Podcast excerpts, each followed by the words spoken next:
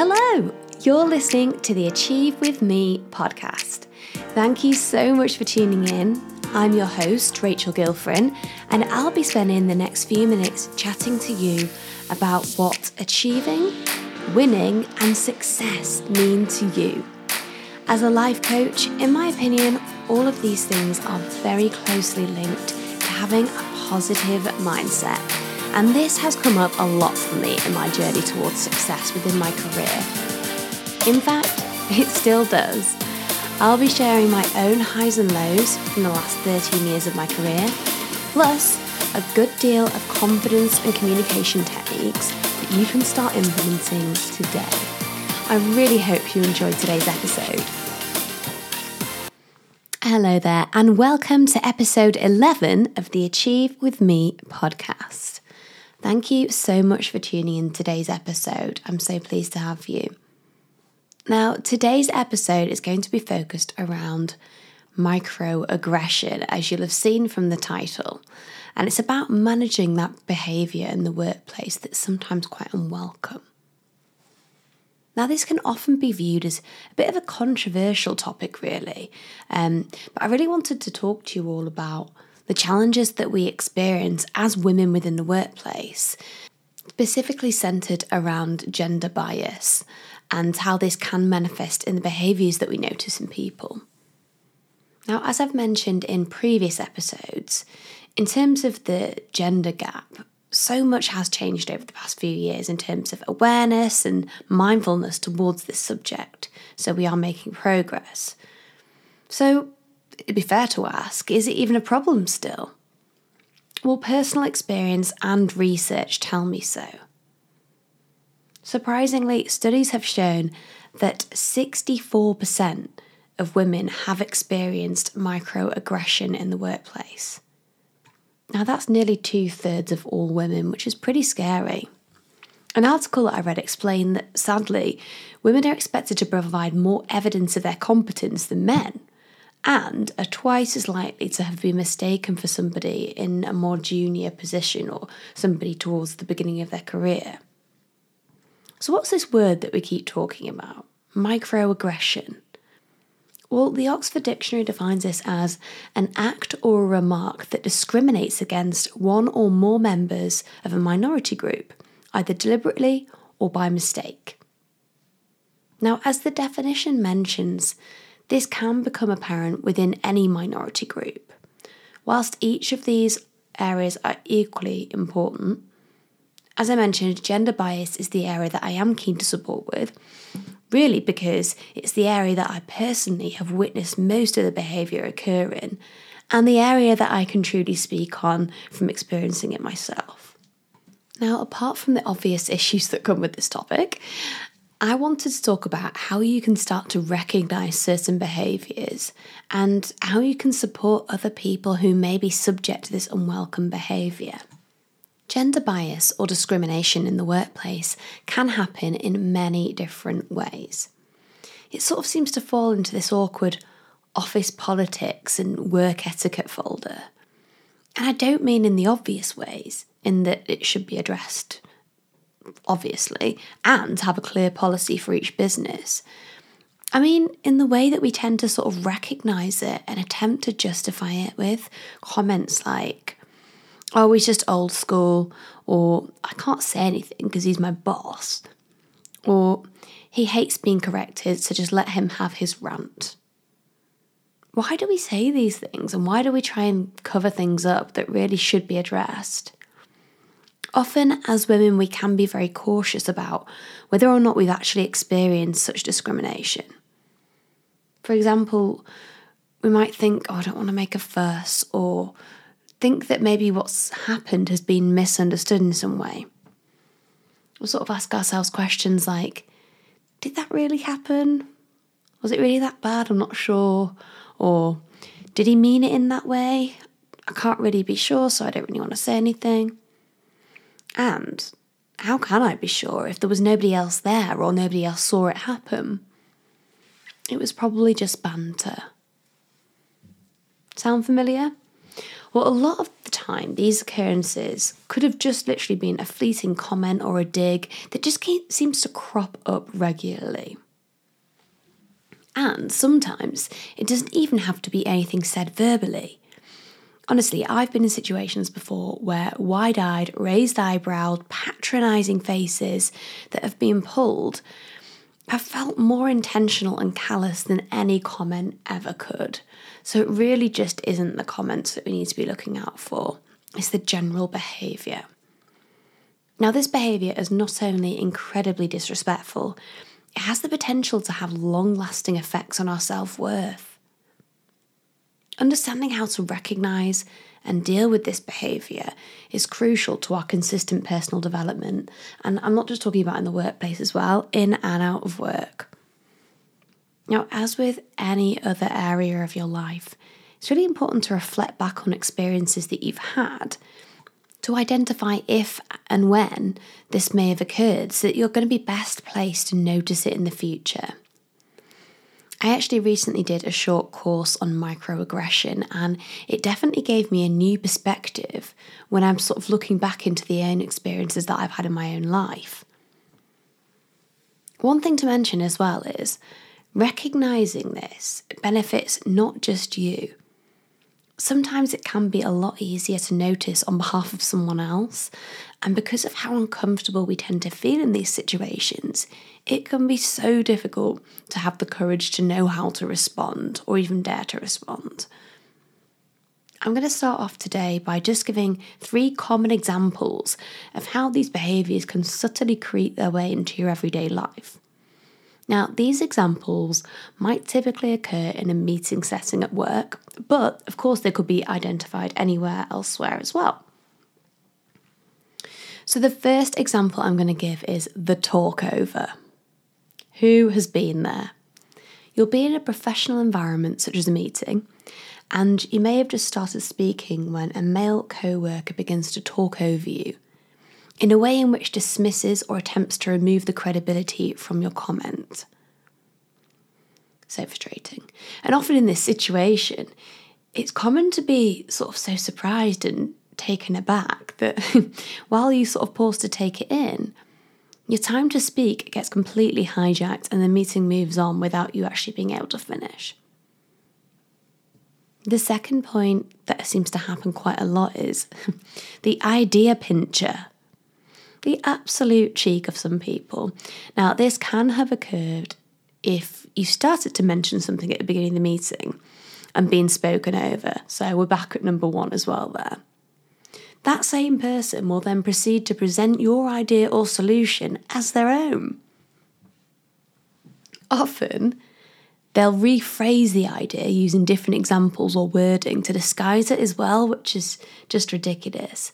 So, moving forward, rather than dropping your jaw in disbelief, and I don't blame you, we need to work on taking back our credibility in these situations.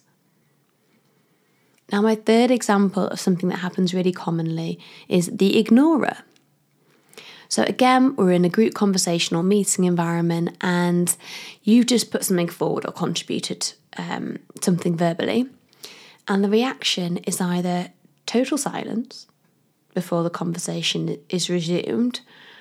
Or the conversation could be resumed with a sort of dismissive word like, anyway, or hmm, or before they then continue on to talk about what they want to talk about. Now, this is especially irritating when you know your contribution is valid. Now, for the record, I've experienced this in situations where the reason that the comment was dismissed was because the ignorer didn't know the answer.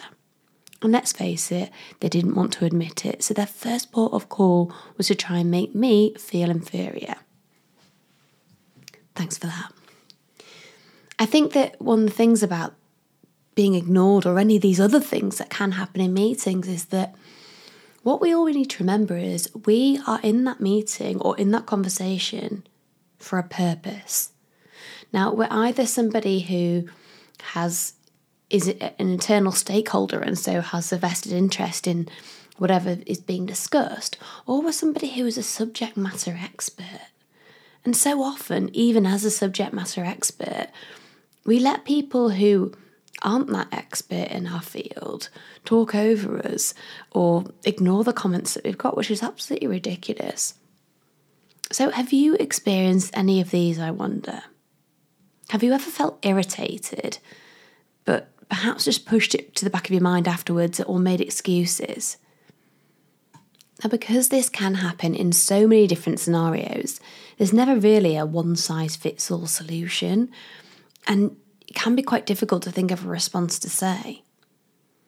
For example, it can feel easier to call out an internal colleague, so like somebody who works in your office, than it is to correct one of your important customers.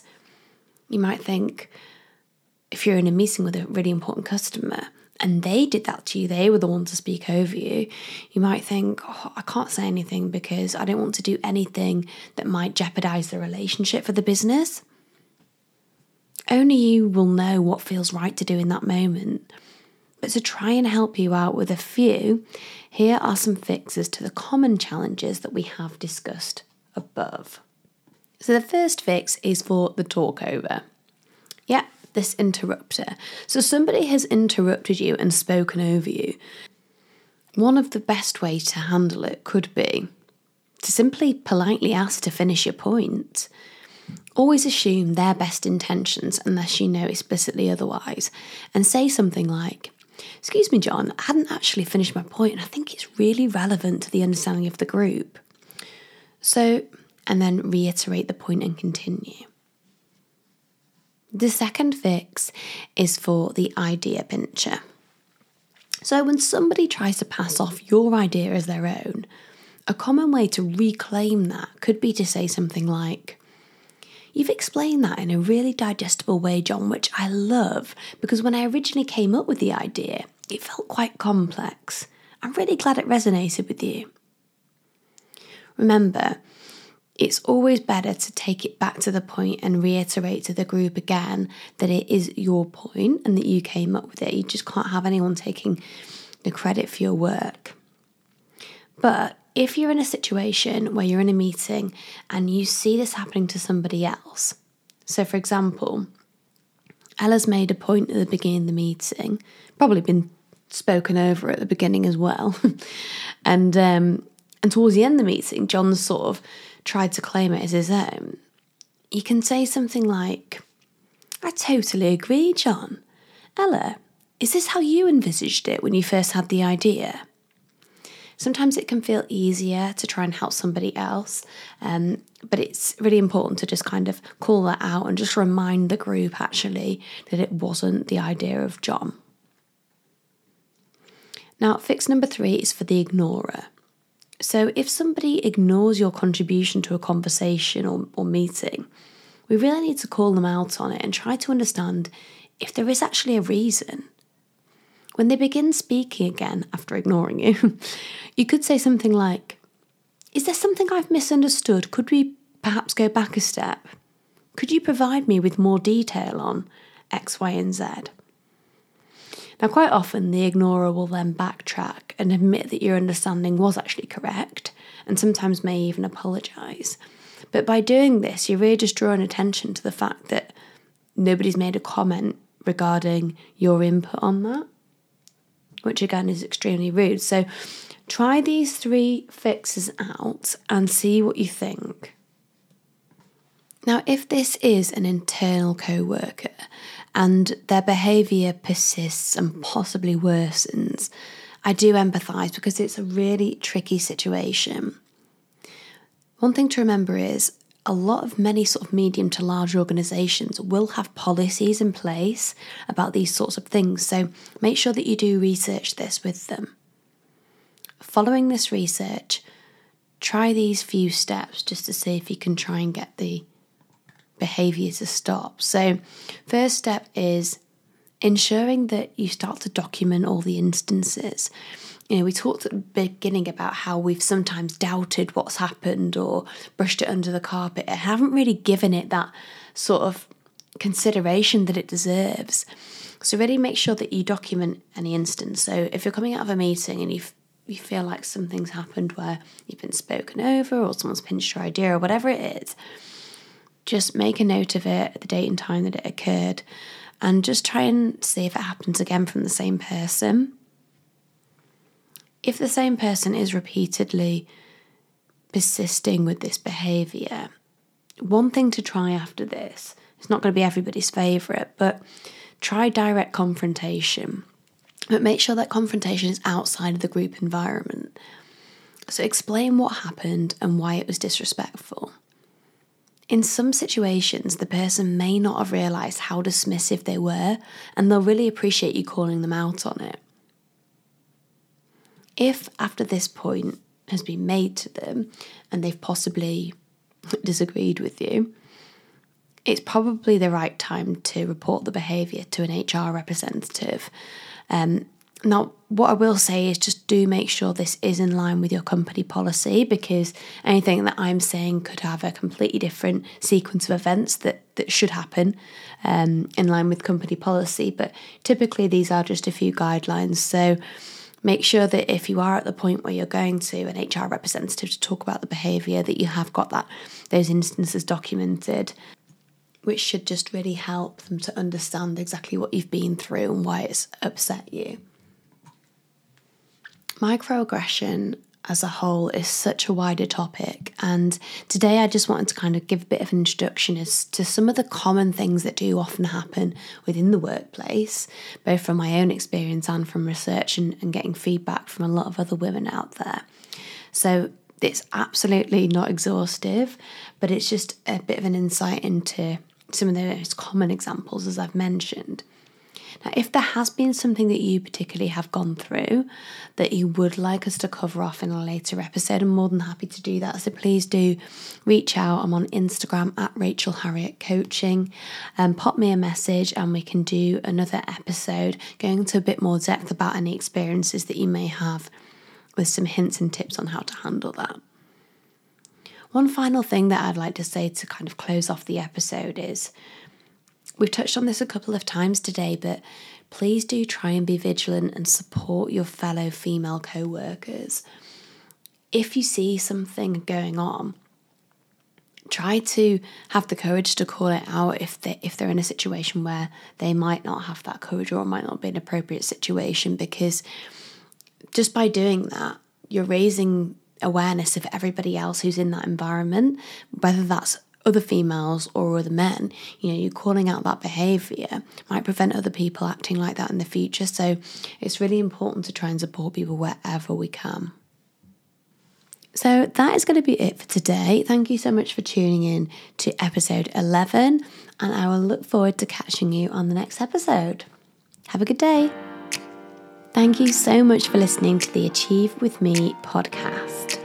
If you like what you heard, please do leave me a rating and a review. And if you're not already following me online, I am at Rachel Harriet Coaching on Instagram. Have a great day.